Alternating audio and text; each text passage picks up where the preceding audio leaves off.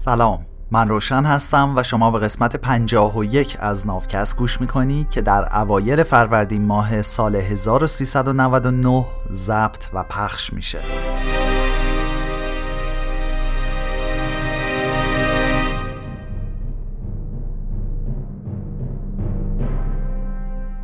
چیزی که در حال شنیدنش هستی ترجمه مستقل من از کتاب سیپینز نوشته یووال هراریه امید ناوکست دور کردن هر گونه تبعیض و خودبرتربینیه ما اینجا فقط اطلاعات رو انتقال میدیم.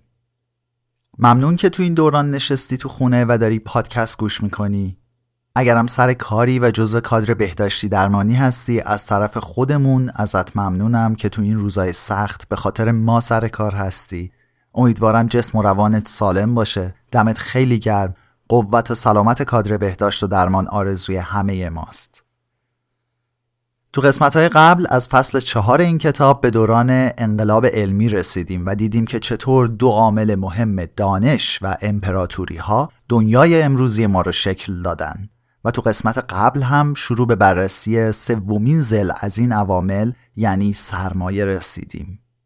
حالا تو این قسمت ادامه ماجرای سرمایه رو پی می‌گیریم ببینیم چی میشه. این قسمت کیکی در حال رشد. پس انقلاب علمی اومد و ایده پیشرفت از راه رسید.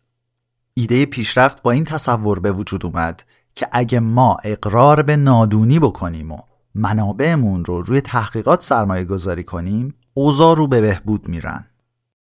همین ایده خیلی سریع به الفاظ اقتصادی ترجمه شد. هر کسی که به پیشرفت اعتقاد داره باور داره که اکتشافات جغرافیایی اختراعات فناوری و توسعه های سازمانی می‌تونن مجموع کل ثروت، تجارت و تولید انسان رو بالا ببرن. راه های تجاری جدید تو اقیانوس اطلس می‌تونن بدون آسیب زدن به مسیرهای قدیمی اقیانوس هند رشد کنن و پا بگیرن. میشه بدون آسیب زدن به تولید اجناس قدیمی کالاهای جدید تولید کرد. برای مثال یکی می‌تونه یه نونوایی و شیرینیپزی تخصصی برای کیک های شکلاتی و نون کروسان باز بکنه بدون اینکه باعث بشه نونوایی هایی که تخصصشون فقط نون معمولی بدبخت بشن. من می‌تونم بدون اینکه تو فقیر بشی پولدار بشم. من می‌تونم بدون اینکه تو از گشنگی بمیری چاق بشم. کل این کیک جهانی می‌تونه بزرگتر بشه. توی 500 سال اخیر ایده پیشرفت مردم رو قانع کرد تا اعتماد هرچه بیشتری به آینده پیدا کنن. همین اعتماد کردیت یا اعتبار رو به وجود آورد. اعتبار هم رشد واقعی اقتصاد رو با خودش آورد. بعد همین رشد اعتماد به آینده رو تقویت کرد و راه رو برای اعتبار بیشتر باز کرد. اینا یه شبه اتفاق نیفتاد. رفتار اقتصاد بیشتر شبیه ترن هوایی بود تا بادکنک. اما تو دراز مدت با صاف شدن دستاندازا نمی‌شد به مسیر کلی حرکت اقتصاد شک کرد. امروز روز اونقدر اعتبار تو دنیا وجود داره که دولت ها، شرکت های تجاری و اشخاص حقیقی خیلی راحت می‌تونن وام های دراز مدتی رو با سود پایین و مبالغ بالا بگیرن که خیلی بیشتر از درآمد فعلیشونه. باور به رشد این کیک جهانی نهایتا تبدیل به یه ایده انقلابی شد. سال 1776 آدم اسمیت اقتصاددان اسکاتلندی کتاب ثروت ملل رو منتشر کرد که احتمالا مهمترین بیانیه یا مانیفست علم اقتصاد در تمام دوران بود. تو بخش هشتم از جلد اول این کتاب اسمیت بحث تازه‌ای رو پیش می‌کشه و میگه وقتی یه ملاک، یه نساج یا یک کفاش بیشتر از اون چیزی که برای تأمین خونوادش لازم داره سود می‌کنه؟ با این مازاد سود دستیارهای بیشتری استخدام می‌کنه تا سودش رو ببره بالاتر. هرچی سودش بیشتر بشه می‌تونه دستیارهای بیشتری استخدام بکنه. اسمیت به اینجا می‌رسه که افزایش سود کارآفرینان خصوصی پایه و اساس بالا رفتن ثروت و سعادتمندی جمعیه.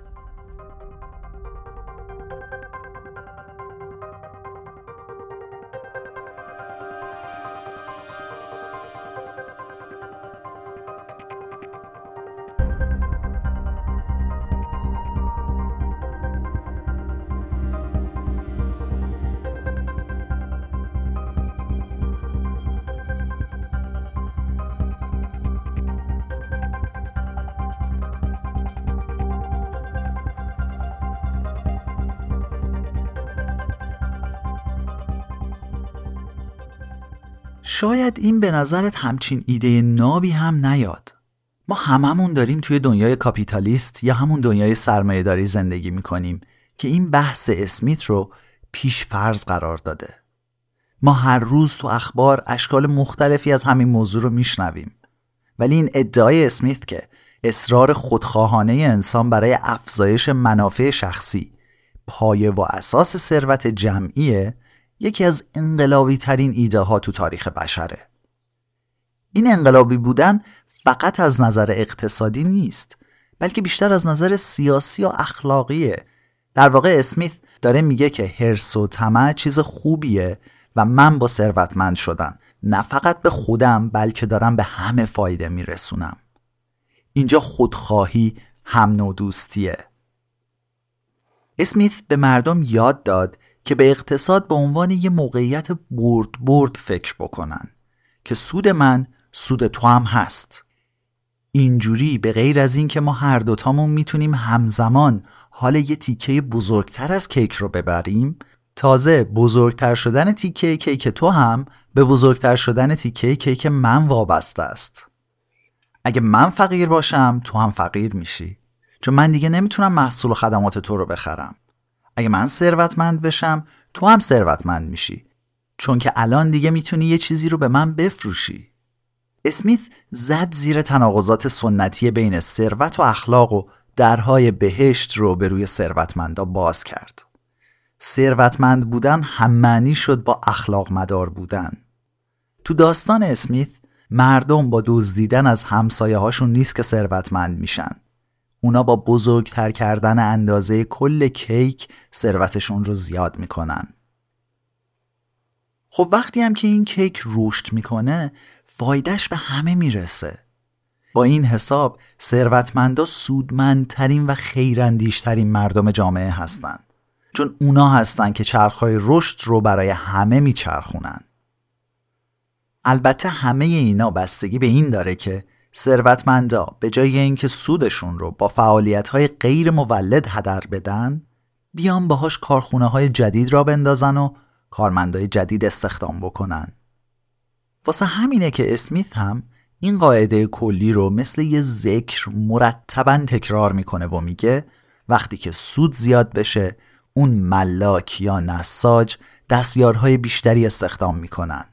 و نمیگه وقتی که سود زیاد شد اسکروج خسیس پولاشو توی صندوقی انبار می‌کنه و فقط سکه ها رو موقعی میاره بیرون که می‌خواد بشمردشون. ظهور آداب اخلاقی جدید که می‌گفت سود باید توی تولید سرمایه گذاری بشه یه بخش اساسی از اقتصاد سرمایهداری مدرن بود. این کار باعث سوداوری بیشتر میشه که باز دوباره اون سود رو توی تولید سرمایه گذاری می‌کنیم. که بازم سود بیشتری با خودش میاره و قص الهازا الالعبد راه های سرمایه گذاری هم که خیلی زیادن. میشه کارخونه ها رو گسترش داد و بزرگتر کرد. تحقیقات علمی را انداخت یا محصولات جدید تولید کرد. اما بازم همه این سرمایه گذاری ها باید یه جوری تولید رو بالا ببرن و تبدیل به سود بیشتری بشن.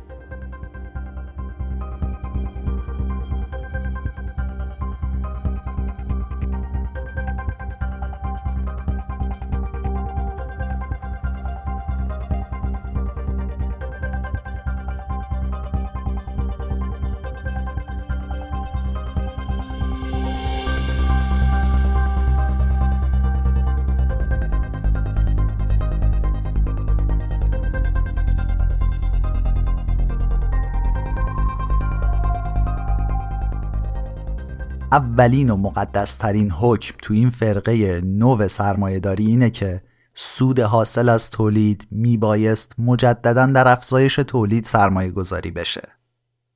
اصلا برای همینه که به سرمایه داری میگیم سرمایه داری چون مکتب سرمایه داری بین سرمایه و صرفا ثروت فرق می‌ذاره. سرمایه تشکیل میشه از پول، کالا و منابعی که روی تولید خوابونده شدن. از اون طرف ثروت یا چال میشه زیر خاک یا توی فعالیت های غیر مولد حیف و میل میشه.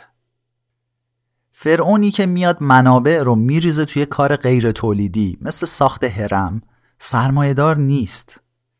دوز دریایی که ناوگان گنجهای اسپانیایی رو به قارت می‌بره و یه صندوقچه پر از سکه های براق رو تو ساحل یکی از این جزایر دریای کارائیب چال می‌کنه سرمایهدار نیست. ولی اون کارگر کارخونه سخت کوشی که یه بخشی از درآمدش رو می‌بره تو بازار سهام سرمایه گذاری می‌کنه میشه سرمایه دار. این ایده که سود حاصل از تولید باید رو افزایش تولید سرمایه گذاری بشه به نظر خیلی بدیهی میاد. اما همین هم برای خیلی از آدمیان تو سراسر تاریخ چیز غریبی بوده. تو دوران پیشا مدرن مردم باور داشتن که تولید کم و بیش ثابت میمونه. پس حالا که ما هر کاری هم بکنیم تولید اونقدری زیاد نمیشه چرا بیایم سودمون رو بریزیم توی تولید؟ همین شد که اشراف زاده های قرون وسطا اخلاق گشاده دستی رو گره زدن به اصراف آشکار و توی چش آوردن بریز و بپاش ها و همین رویه رو پی گرفتن. اونا درآمداشون رو خرج مسابقات، زیافتها، قصرها، جنگها و مؤسسات خیریه و کلیساهای جامعه کردند.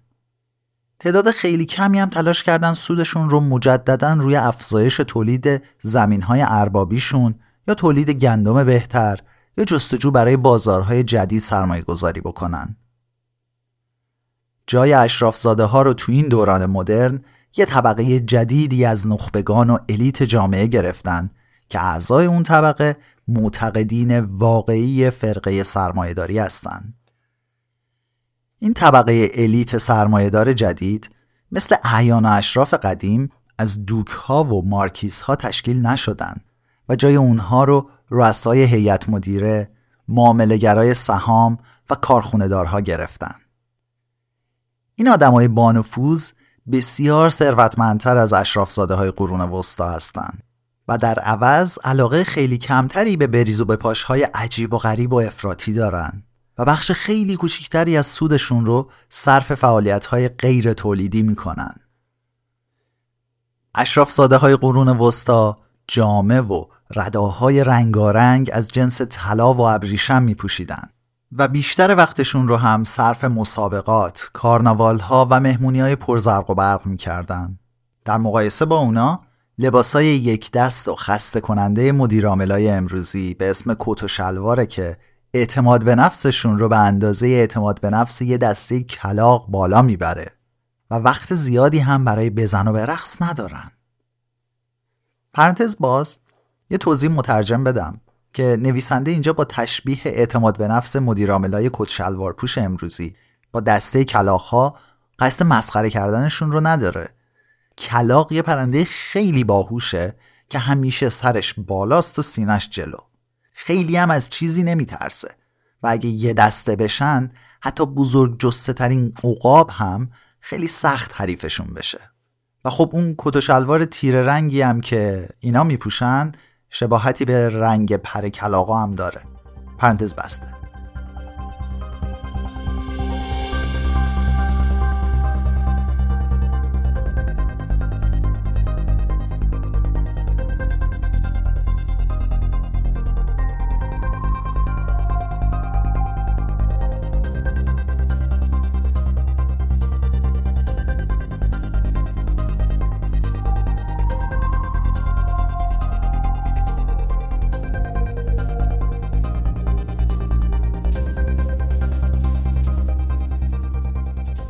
سرمایه گذار نوعی معتقد به مکتب سرمایه داریه.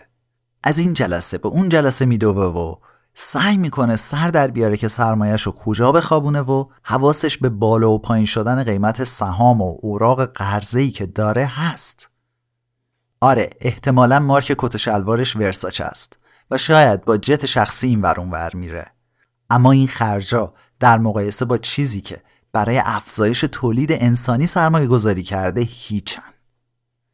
فقط همین قولهای تجاری ورساچه پوش نیستن که روی افزایش تولید سرمایه گذاری می‌کنن. مردم عادی و بنگاه های دولتی هم تقریبا همینجوری فکر می‌کنن.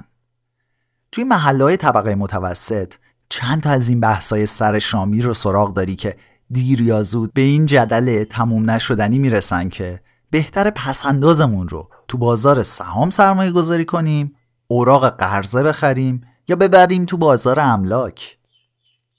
دولت ها هم همینطور. اونا هم تلاش می‌کنن که درآمد حاصل از مالیات رو روی پروژه های تولیدی سرمایه گذاری بکنن که درآمد آیندهشون رو ببره بالا. مثلا میان یه بندر جدید می‌سازن تا کارخونه ها بتونن آسونتر محصولاتشون رو صادر بکنن. بعد درآمد مشمول مالیات این کارخونه ها میره بالا و در نتیجه درآمد دولت از مالیات هم تو آینده بیشتر میشه یه دولت دیگه شاید دلش بخواد بیاد روی آموزش سرمایه گذاری کنه روی این حساب که مردم تحصیل کرده پایه و اساس صنایع سوداوری مثل فناوری های پیشرفته هستند که بدون نیاز به امکانات گسترده بندرگاهی کلی مالیات به دولت میدن. کاپیتالیسم یا سرمایهداری فعالیتش رو به عنوان یه نظریه در مورد چگونگی کار کرده اقتصاد شروع کرد. سرمایهداری هم تشریحی بود هم تجویزی یعنی یه شرح و داستانی از اینکه پول چطور کار می‌کنه ارائه داد و این ایده رو که سرمایه گذاری مجدد سود تولید باعث رشد سریع اقتصاد میشه رو هم ترویج کرد. اما سرمایهداری به تدریج به چیزی بیشتر از صرفاً یه مکتب اقتصادی تبدیل شد. سرمایهداری الان شامل یه جور اخلاق و رفتار هم میشه. یعنی یه سری از آموزش ها در مورد این که مردم چطور باید رفتار بکنن، چطور بچه هاشون رو تربیت بکنن و یا حتی چطور فکر بکنن. اعتقاد اصلی کاپیتالیسم اینه که رشد اقتصادی بالاترین خیر و خوبیه یا کم کمش یه راه توسلی به اون خیر متعالیه. چون که عدالت، آزادی و حتی شادی همه بستگی به رشد اقتصاد دارن. الان اگه از یکی که به مکتب سرمایهداری اعتقاد داره بپرسی چطور میشه عدالت و آزادی سیاسی رو به جاهایی مثل زیمبابوه یا افغانستان آورد؟ به احتمال زیادی نطق بلند و بالا تحویلت میده که چطور قنای اقتصادی و یه طبقه متوسط در حال رشد و پیشرفت برای رسیدن به سازمانهای دموکراتیک ثبات ضروریان و همینطور ادامه میده که باید ارزشهایی مثل اتکاع به نفس، عقل معاش و صرف جویی و رقابت آزاد تو سیستم سرمایهداری رو به اعضای قبایل و طایفه های افغان القا کرد و توی ذهنشون جا انداخت.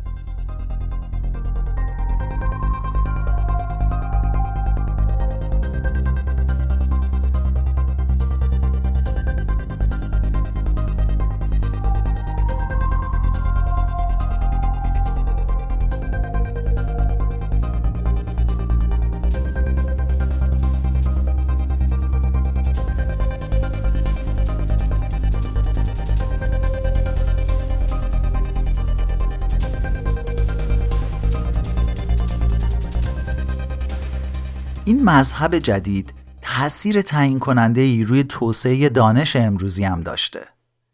بودجه تحقیقات علمی معمولا یا از طرف دولت ها یا از طرف کسب و کارهای خصوصی میاد. وقتی که کاروبارها و دولت های پیرو سرمایه داری به فکر سرمایه گذاری روی یه پروژه علمی به خصوص میافتند اولین سوالاتی که معمولا پیش میان اینا هستن آیا این پروژه این امکان رو به ما میده تا تولید و سودمون رو بالا ببریم؟ آیا این پروژه باعث رشد اقتصاد میشه؟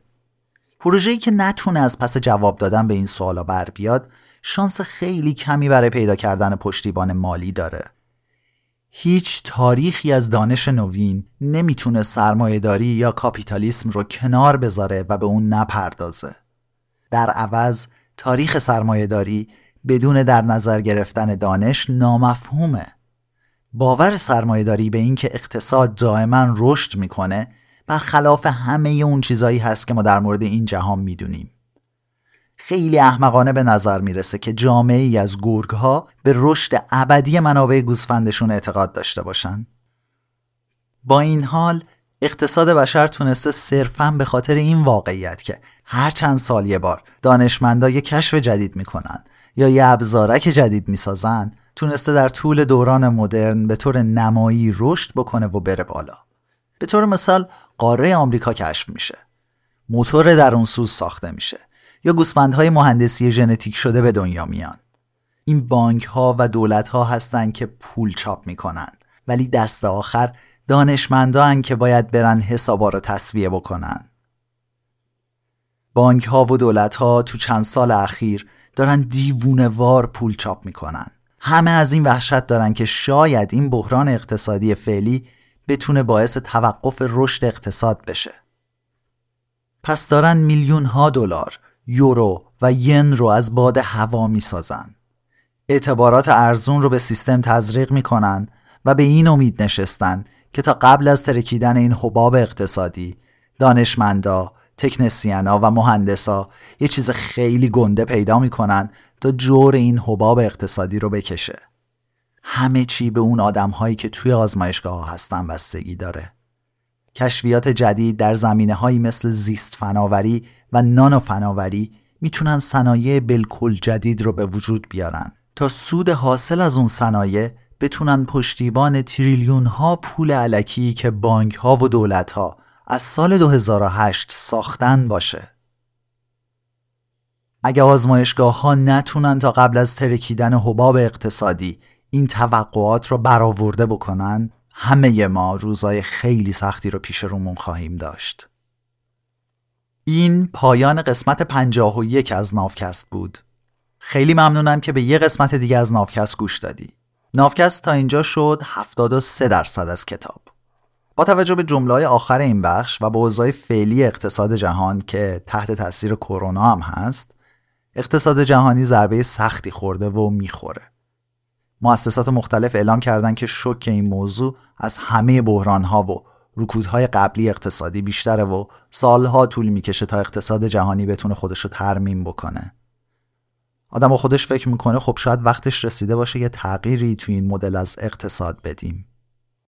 اگه دوست داشتی تا جدیتر به مسائل اقتصادی دنیای امروز برسی، پادکست دموکراسی در کار رو گوش بده. که اونجا محمد در مورد زیر و بم نظام سرمایهداری صحبت می‌کنه مخصوصا زمینه این پادکست که دموکراسی در کار پلاسه که تو قسمت ششم و هفتمش بحث سرمایهداری و ویروس کرونا است هر دو تا پادکست رو می‌تونی تو همه اپلیکیشن های پادکست پیدا بکنی منم آدرس وبسایت دموکراسی در کار و لینک هر دو تا پادکست رو توی توضیحات می‌ذارم تا راحت تر پیدا بشن.